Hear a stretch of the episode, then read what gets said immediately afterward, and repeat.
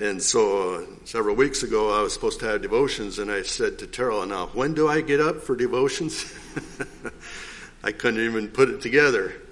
So it's all right to move things around once in a while. Well, my wife and I were on a trip to North Dakota. It's our annual trip there in summer, and while we were there, we ran into an interesting young man. And this is my testimony this morning of how God works. It's amazing. I just, as he was saying, telling this story, I just thought, I thought of the children of Israel. It almost, almost matched perfectly when they were in Egypt. this man uh, was a cabinet maker, and he was. Uh, Julie and Jamie bought a house in North Dakota, and they're remodeling it and going to move there. And so they somehow, I don't know how they run into this man from uh, Manitoba, Canada. He's a young man, probably 30, 35. And uh, they uh, had him build their cabinets, and he brought some some of the cabinets down when we were there. And it, uh, over lunchtime, we were talking, and he had this German accent. and so I asked him some questions how, how long he'd been in Canada, and not really that long 10 years. And his family uh, migrated to Canada. And then he went on to tell his story, his ancestor's story. He, I think, if I remember right, he was born in Siberia. And how did he get there to be, or how did his parents get there to be born? Well, I wish he was here to tell the story, but I'll tell it the best I can. The, the Russian Mennonites, the Mennonites were invited into Russia years ago by Catherine the Great. I'm not sure about that. And because they knew that um, the Mennonites were good farmers and the Ukraine was a very fertile land. I was in Moldova a number of years ago and dug a post hole, and that's right next to, to the Ukraine and I dug, dug, dug down four feet, and there was four feet of topsoil in that land. That's, that's amazing. Very fertile country. Anyhow, these Mennonites prospered and grew. Remember how the Israelites did? They prospered and grew, and things got tougher, and they prospered more. And so, uh, I don't know who the ruler was in Russia at that time. But he, he got, became fearful of these people and he shipped them to Siberia by trainloads. And this is what is amazing. How God uses evil things to accomplish wonderful things. These people, it was in the winter and they got sick and they, uh, some of them probably died on the train and some of them were near death and so they just kicked them off the train whenever it was convenient. And this, you know, who knows how many trainloads of people went to Siberia. Well, these people, they, some of these people that they, they kicked off the train survived. And so what happened was, what happens when you throw seed out the window every once in a while? It sprouts and grows, and that's exactly what happened these Mennonites survived, some of them, every maybe a thousand miles apart, I don't know, 100, 500.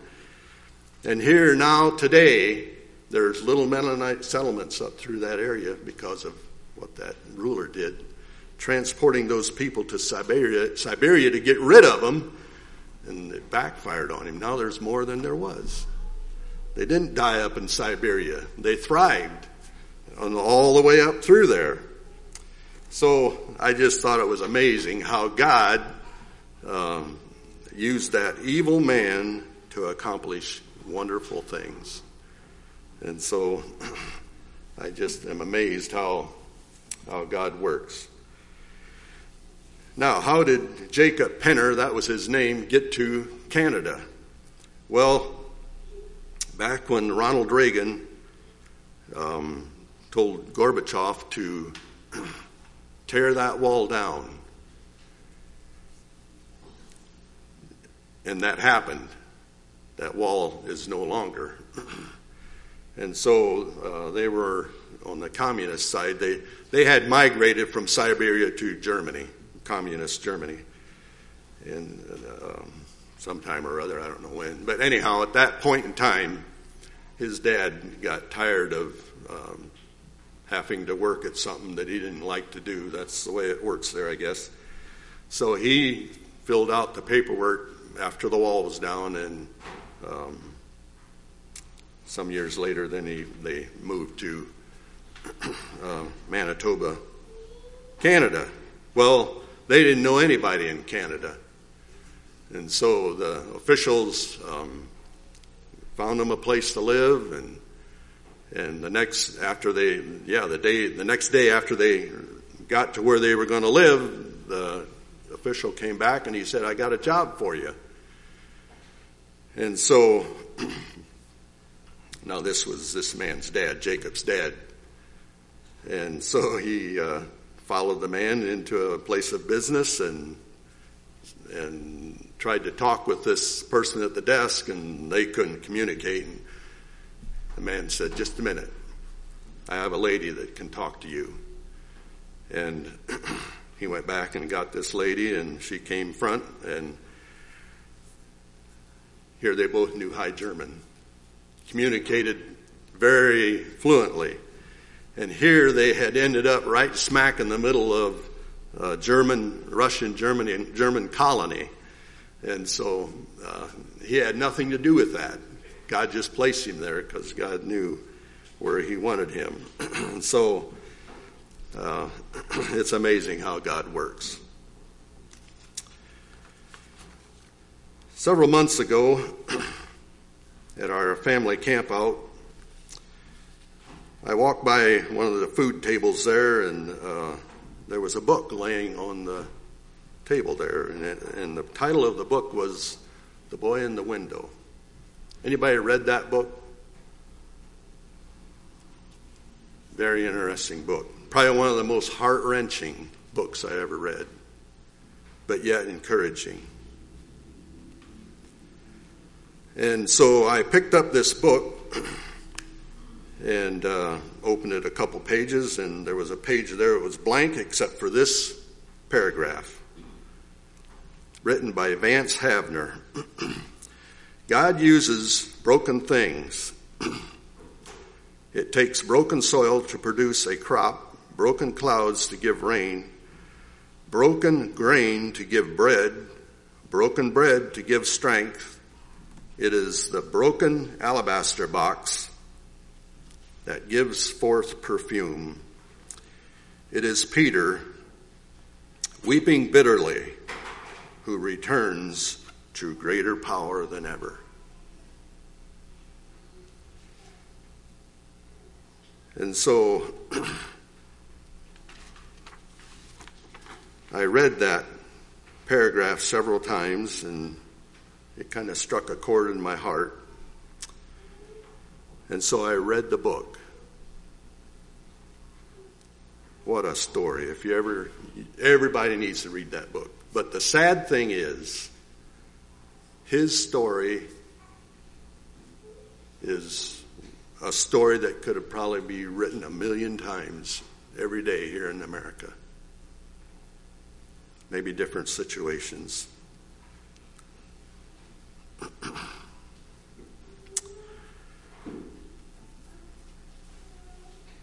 Little boys are broken every day.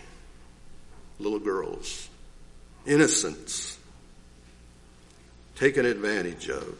Beaten.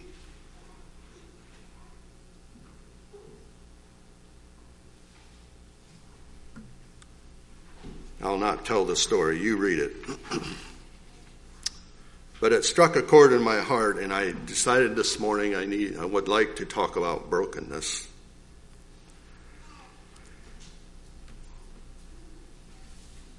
Brokenness.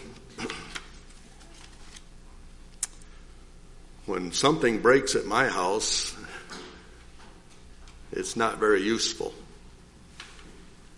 When your tractor breaks, you are disgusted and Why did that have to happen? Your truck breaks down, what an inconvenience. God thinks totally different than I think.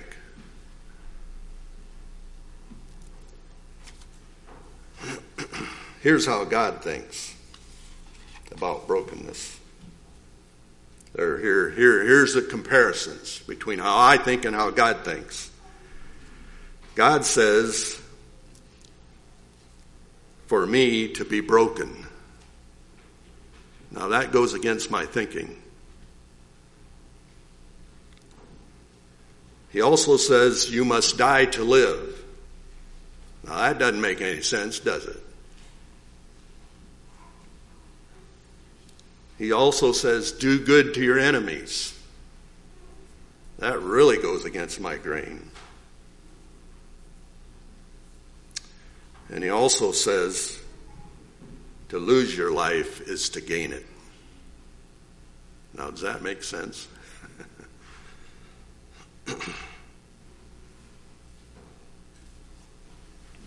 God thinks opposite of what we think.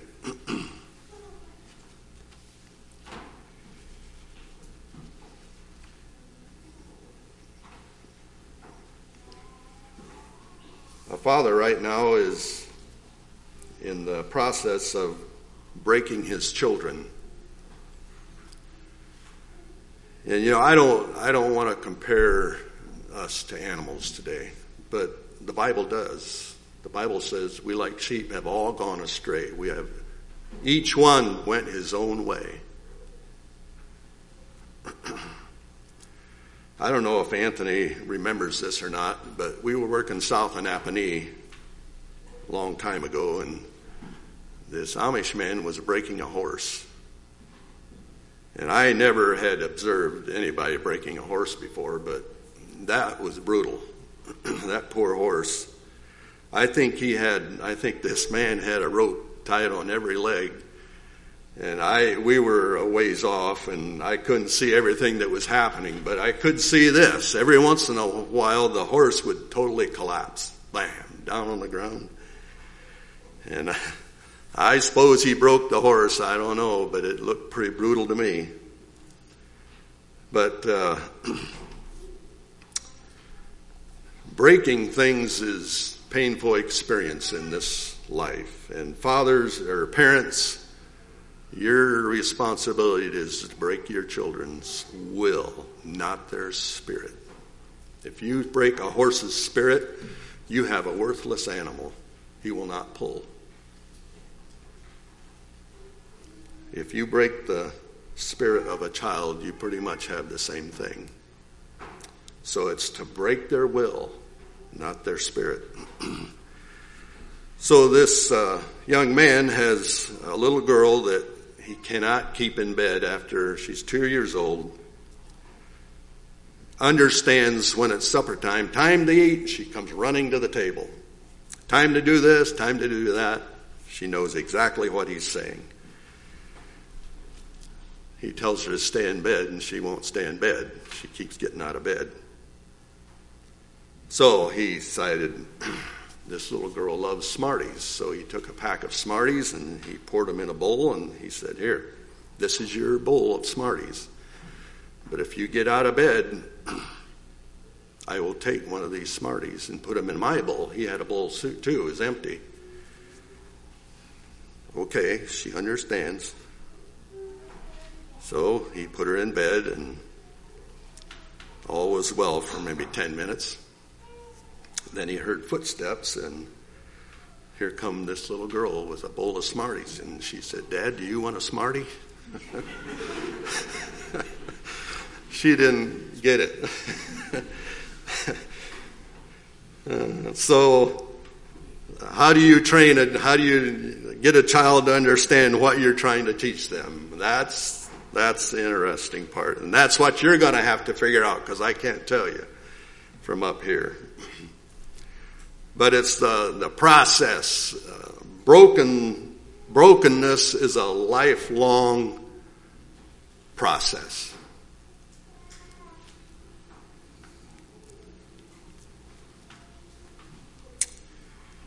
Broken dreams, broken relationships, broken hearts. Isaiah 61 1 says that Jesus was sent for the brokenhearted and to set the captive free.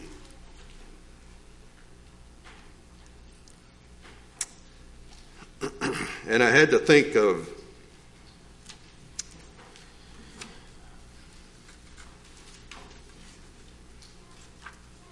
some of the people in the Bible that were broken.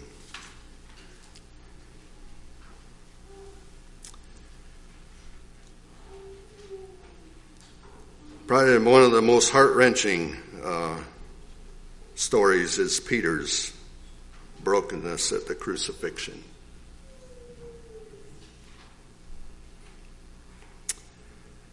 Remember, Jesus told Peter, You will deny me three times.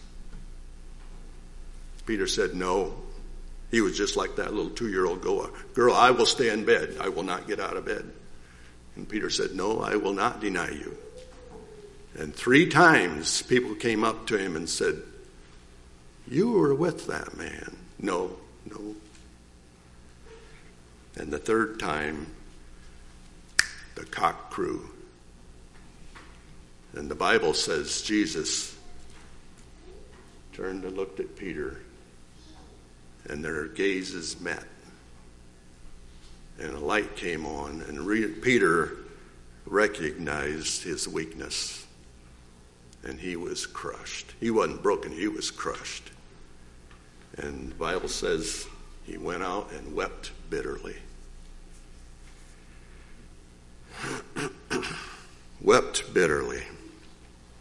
And what did this saying say this morning? It is Peter weeping bitterly who returns to greater power than ever.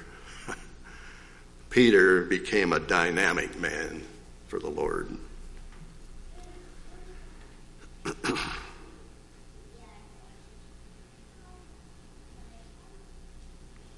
Paul thought he was broke. He was killing Christians and he thought he was doing the right thing. And one day he met the Lord. And the Lord asked him, Why are you kicking against the pricks? And Peter said, What's, What am I supposed to do? And so Peter was struck with blindness, and the story unfolds that eventually a man came to talk with Peter. And Peter's understanding was open of how, what great a sinner that he was. And I think that's what happened to Peter. He recognized the great sinner he was. And that's what we need to recognize. I'd like to turn to uh, Luke, uh, the seventh chapter, and read a story of also this uh, little quote from Vance Havner talk about the broken alabaster box. I'd like to read that story. Luke 7, 36 to 50.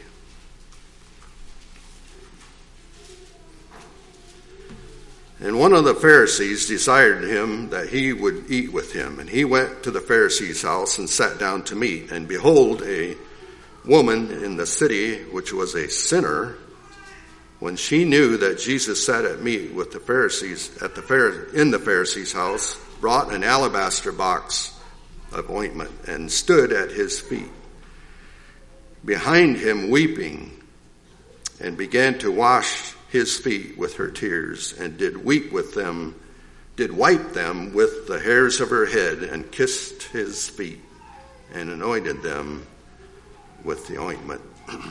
now when the Pharisee which had bidden him saw it, he spake within himself saying, this man, if he were a prophet, would have known who had, uh, who and what manner of woman this is that toucheth him, for she is a sinner. And Jesus answering and said unto him, Simon, I have somewhat to say unto thee. And he said, Master, say on. There was a certain creditor which had two debt, debtors. The one owed five, the one owed five hundred pence, and the other fifty. And when they, they had nothing to pay, he frankly forgave them both. Tell me, therefore, which of them will love me most? Simon answered and said, I suppose he to whom he forgave most. And he said unto him, Thou hast rightly judged. And he turned to the woman and said to, unto Simon, Seest thou this woman?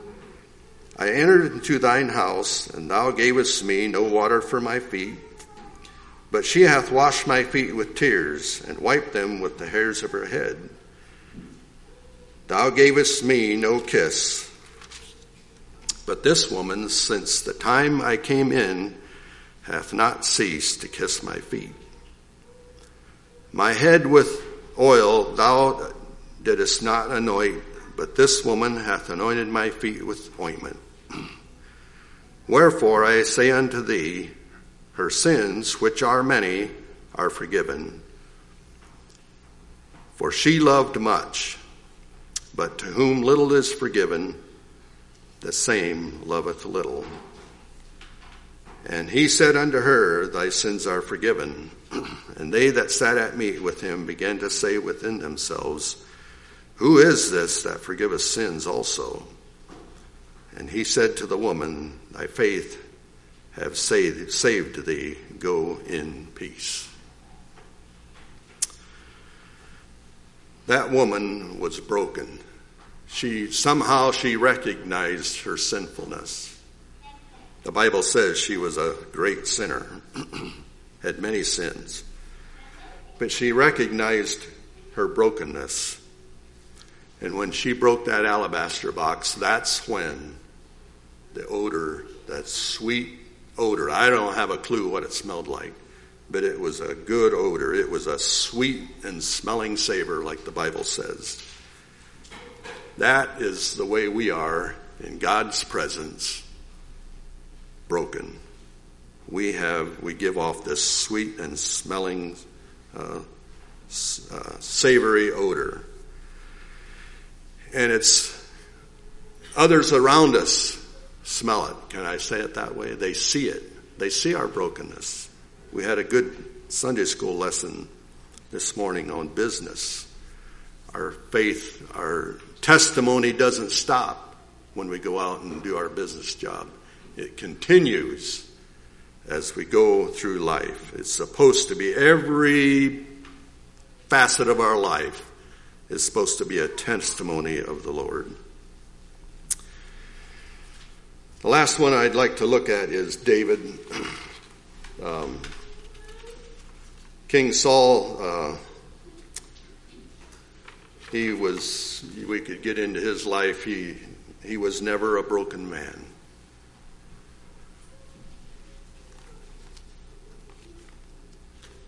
As I was thinking about his life, I, I thought of one of his last days seeking he, he sought God and God had cut him off.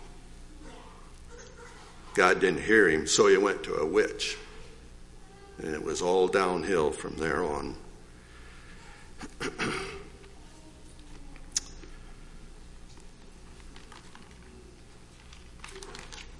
I'd like to read just a few verses from uh, 2 Samuel chapter 12 after his sin with Bathsheba, Nathan came to David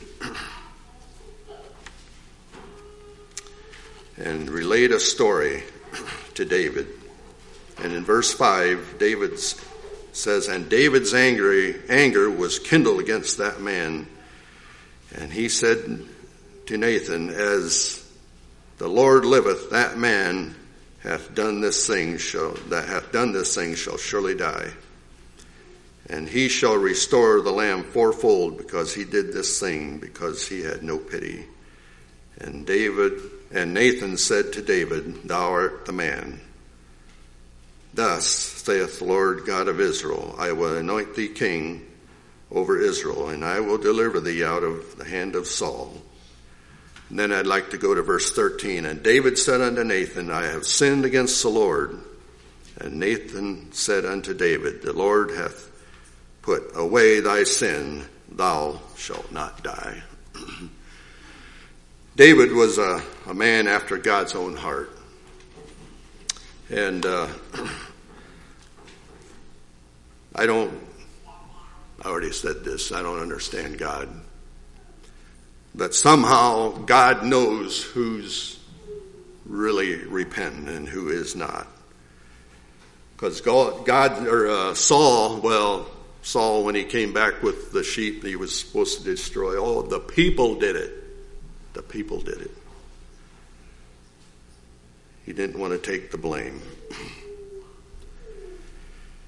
So, Psalms uh, 51,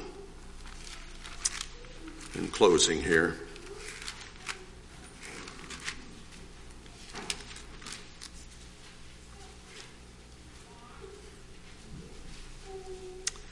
This psalm has uh, been written as uh, David's confession after uh, his sin with Bathsheba. It says, Have mercy upon me, O God, according to thy loving kindness, according to thy multitude of thy tender mercies.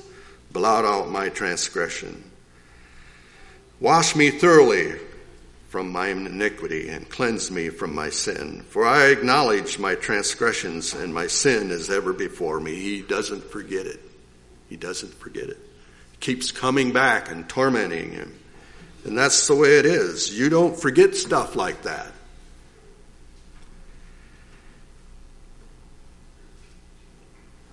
Verse 4 Against thee, thee only have I sinned and done this evil in thy sight that thou mightest be justified when thou speakest, and be clear thou, when thou judgest. Behold, I was shapen in iniquity, and in my sin did my mother uh, conceive me. Behold, thou desirest truth in the inward parts, and in the hidden parts that thou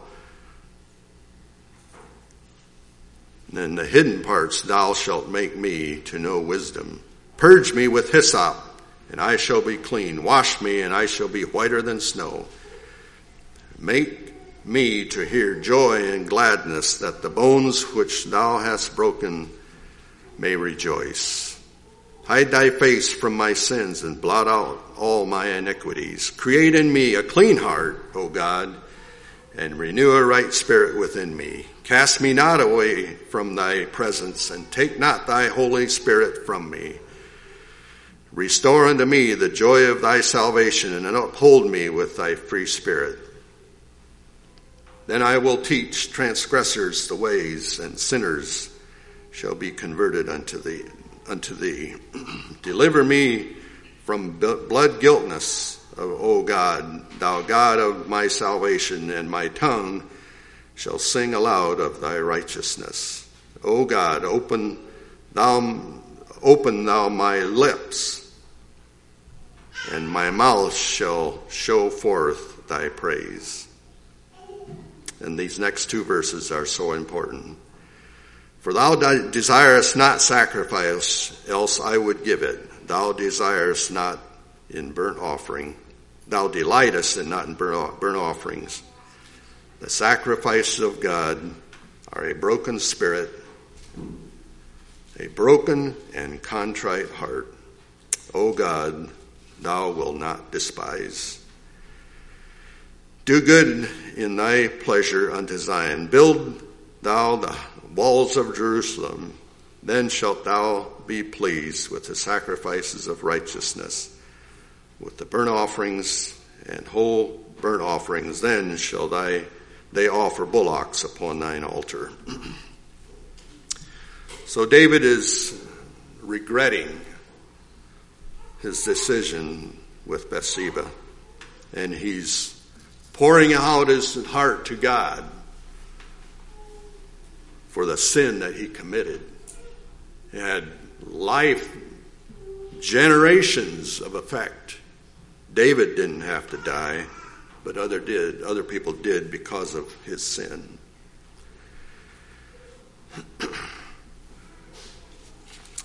so we each need to ask ourselves, am I broken? And I, I was reading an article and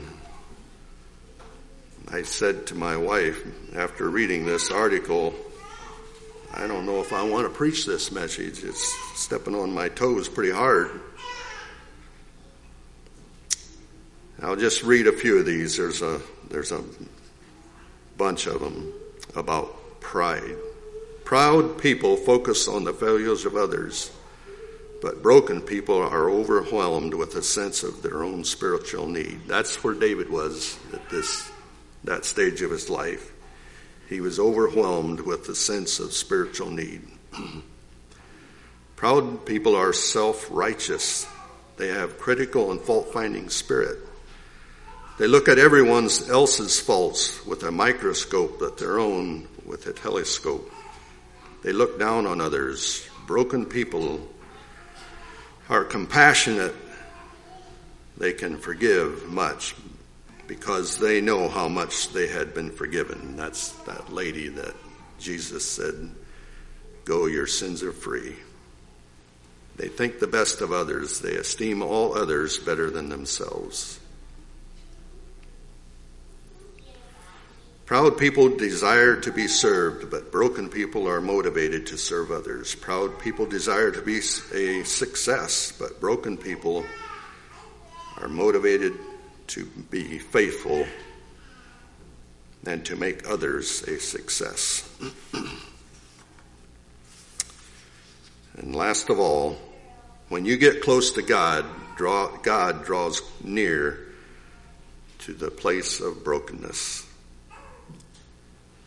We find that brokenness brings the blessings of a new life being released. Jesus said that if that grain of wheat does not fall into the ground and its outer shell is not broken, it does not die. If it does not die, it will abide alone. so this morning, we all need to ask ourselves, am I broken? Before God? Am I like a person, the song, um, am I like wine poured out on the altar for thee? Can't find that right now, but here it is. Would I be poured out like wine upon the altar for me? Or would you be poured out? And Jesus is asking this question. Would you be poured out like wine upon the altar for me? Would you be broken like bread to feed the hungry? Let's pray. Father in heaven, thank you for your great love to us as sinners. Thank you for loving us when we were yet sinners. Thank you for never giving up on us. You're always there nudging us along and help us to recognize our sin as sin and to be sorry for the things that we've done as David was. Help us not to look back too much, Lord, on our failures, but to look forward to your love, grace, and mercy that you've given to us so freely. As a free gift, help us to accept that. The Lord, guide us and direct us through this day and strengthen us, give us wisdom as we work, work through these uh, difficult times and just uh, help us to remain faithful to you no matter what the cost. And we ask this in Jesus' name. Amen.